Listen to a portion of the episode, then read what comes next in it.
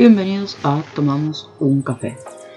En el podcast de hoy, al ser mi segundo podcast, por así decirlo, eh, tengo un tema un poquito particular y voy a hablar de las decepciones. Decepciones en muchos ámbitos, en, en el ámbito amoroso, en el ámbito de la amistad, en el ámbito laboral, educativo y familiar.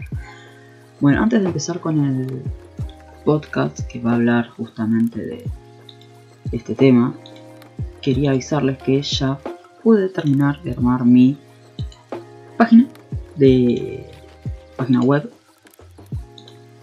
Y estoy muy contenta porque bueno es la primera vez que armo una página web así que nada se las voy a pasar. Los voy a dejar en el link de la descripción de este capítulo del podcast. Pero bueno si alguien me quiere buscar antomari1313.wixit.com barra tomamos un café. Ahí van a estar alojados mis, post, mis podcasts sí, podcast y eh, hay una pequeña bibliografía mía y cuento más o menos quién soy, la edad que tengo, por qué me lancé a hacer podcast y por último eh, también eh, hay una fichita para que me contacten y ahí pueden escribir todo lo que ustedes quieran. También tengo mi Twitter que es arroba un tomamos y sale el loguito del canal. Y bueno, nada más. En la página de internet, lo que en la página web, abajo a la derecha van a estar todas mis redes. Voy a usar mi Instagram personal, así que ahí también tienen cualquier cosa por donde escribirme. Tienen el link que los redirecciona a Spotify, SoundCloud y a Twitter. Yo personalmente Facebook no uso, no me llama mucho la atención usar Facebook, así que nada, es, eso es lo que tenía para decirle. Ahora, una vez terminado esto, vamos a empezar. Como dije, decepciones hay varias. Las que yo puse son las más importantes, que son cinco. Para mí, la amorosa, la amistad laboral, educativa y familiar.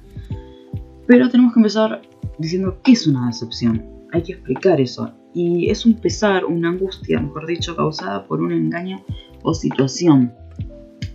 Eh, personalmente, creo que todos, desde chicos, desde chiquitos, sufrimos decepciones. Desde que estamos eh, interactuando cuando somos niños hasta la edad que tengamos hoy en día, ¿no? Personalmente creo que las que más duelen eh, no sé por qué, son las decepciones amorosas, pero no sé y lo sé, es como medio relativo el tema. A ver, eh, ¿por qué las relaciones amorosas duelen más que una relación de amistad laboral, educativa o familiar?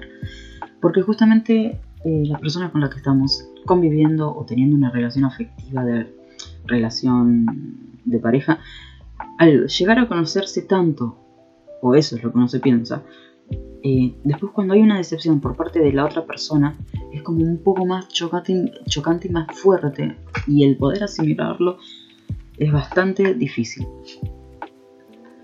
En cambio, las de amistad a veces eh, también suelen ser muy fuertes.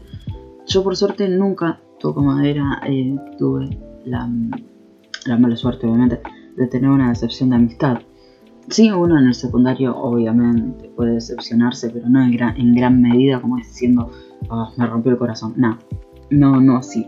Laborales también, pero tienen un aspecto un poco más, eh, ¿cómo explicarlo? Un aspecto más estructural en el sentido de que es más, eh, no tan chocante en el sentido de sentimientos de relación afectivos, sino es más eh, justamente no sé cómo ponerle una buena palabra a una excepción laboral, sino un poco más...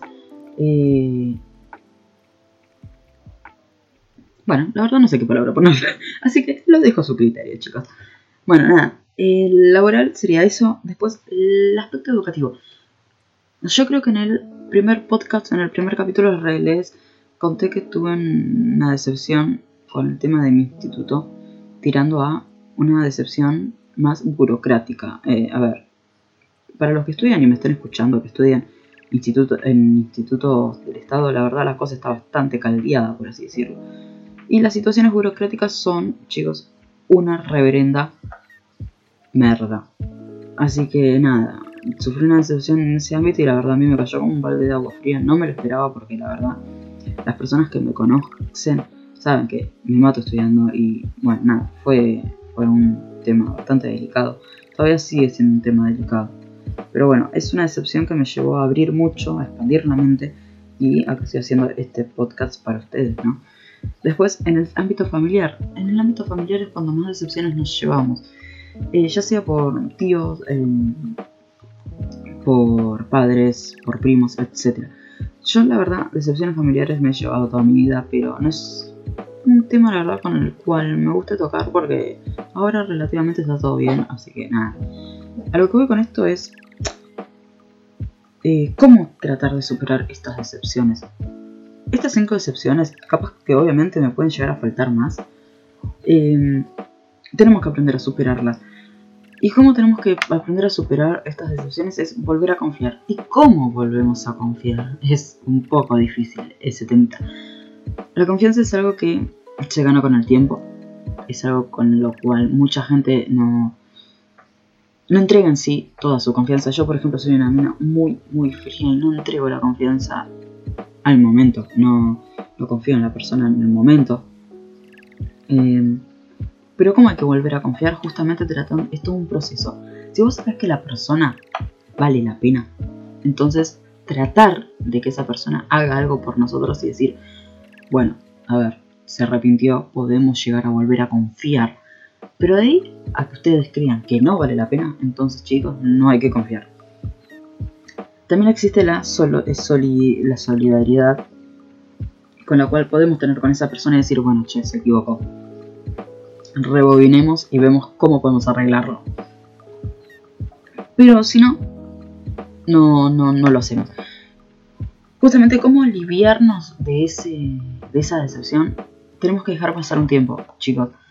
¿Por qué hay que dejar pasar un tiempo? Porque las ideas se reacomodan en la mente y así podemos tratar de pensar más en fresco, más en frío y eh, relacionar bien todo lo que pasó, poder eh, juntarlo con diferentes cosas y decir, loco, pero a ver, acá pasó esto, esto y esto, esta persona es tal, tal y cual cosa. Entonces ahí sí podemos, una vez pensado en frío, ver qué podemos hacer más adelante. Y esto lo relacionamos mucho con el tema de la confianza. Una vez que pensemos que está, del, mejor dicho, que pensemos todo lo que pasó, justamente ahí podemos, em, podemos eh, pensar si hay que confiar en esa persona o no.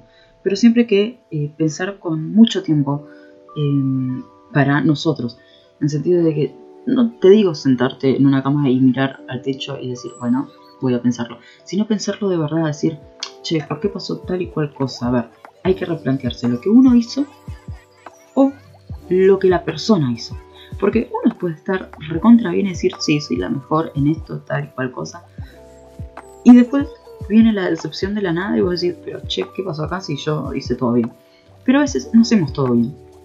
Así que hay que replantearse también lo que hacemos mal o lo que hacemos bien y al parecer está mal para otras personas. Y eso se hace simplemente pensando y con tiempo. Eso se hace a través del tiempo. Y la confianza va muy de la mano con lo que es el tiempo. Bueno, también, eh, en base a ese tiempo podemos hacer algo que eh, nos satisfaga a nosotros.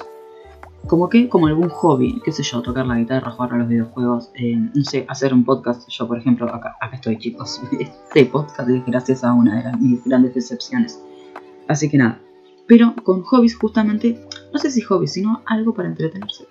Podemos ir, eh, que el eh, podemos ir avanzando a través de este tiempo y poder ir pensándolo mucho mejor.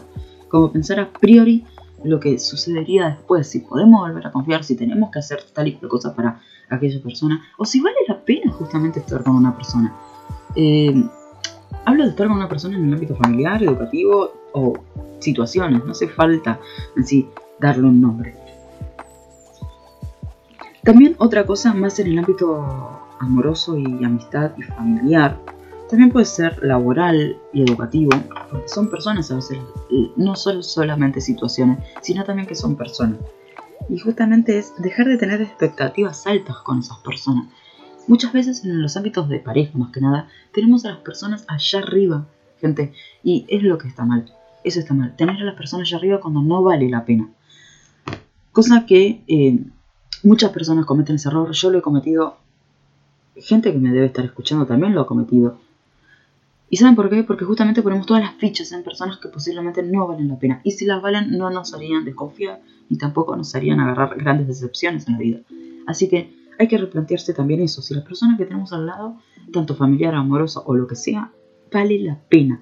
Cosa que muchas veces cuando sufrimos estas decepciones, o eh, sí, cuando sufrimos estas decepciones, no valen la pena. ¿Cómo nos damos cuenta cuando la persona vale la pena o no vale la pena? Eso es intuición. Y la intuición es justamente lo que nos salva muchas veces de muchas situaciones malas.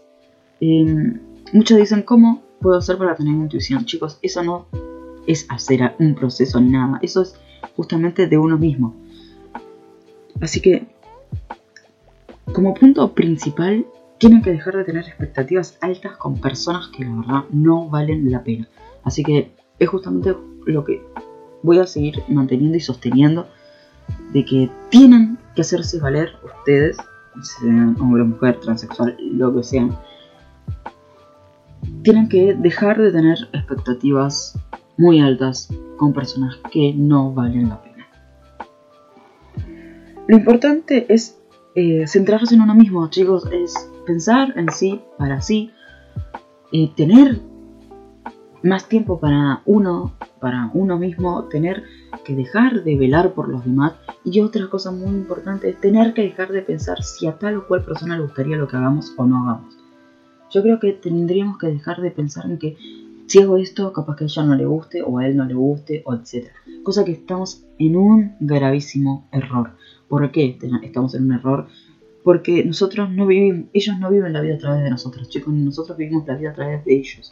Eso es lo que muchas veces hacemos mal. Así que lo que yo les recomiendo ahora es, tómense un tiempo para ustedes mismos, de la situación que sea, de la situación que sea, no siempre, siempre hablo de relación. Así que lo que yo les recomiendo es eso. concéntrense y céntrense en uno mismo y dejen de tener expectativas altas con las personas. Cuando uno empieza a tener esas dos ideas en la cabeza, ahí va a poder pensar que de verdad, de verdad, vale la pena estar a veces solo, a veces acompañado o a veces en una fase neutral, o sea, no estar ni solo ni, acompañado, sino tener esas personas alrededor, pero que no tengan un, una atadura muy fuerte, o ya sea tanto en relación amorosa, en amistad, laboral, educativo, familiar, sino tenerlos ahí, yo creo que esas son las claves como para aprender a superar diferentes decepciones. Pero lo más importante de todo esto es tener un tiempo para pensarlo y justamente dejar de tener expectativas altas con las personas o situaciones que no valen la pena. Bueno chicos, este fue mi podcast, es mi segundo podcast. Eh, espero que les haya gustado. Este tema, la verdad, tenía muchas ganas de hablarlo. Así que nada, síganme en mis redes. Voy a dejar el link de la página abajo en la descripción del podcast. Espero que les haya gustado y nos vemos en un siguiente podcast de Tomamos un café. Chau, chau.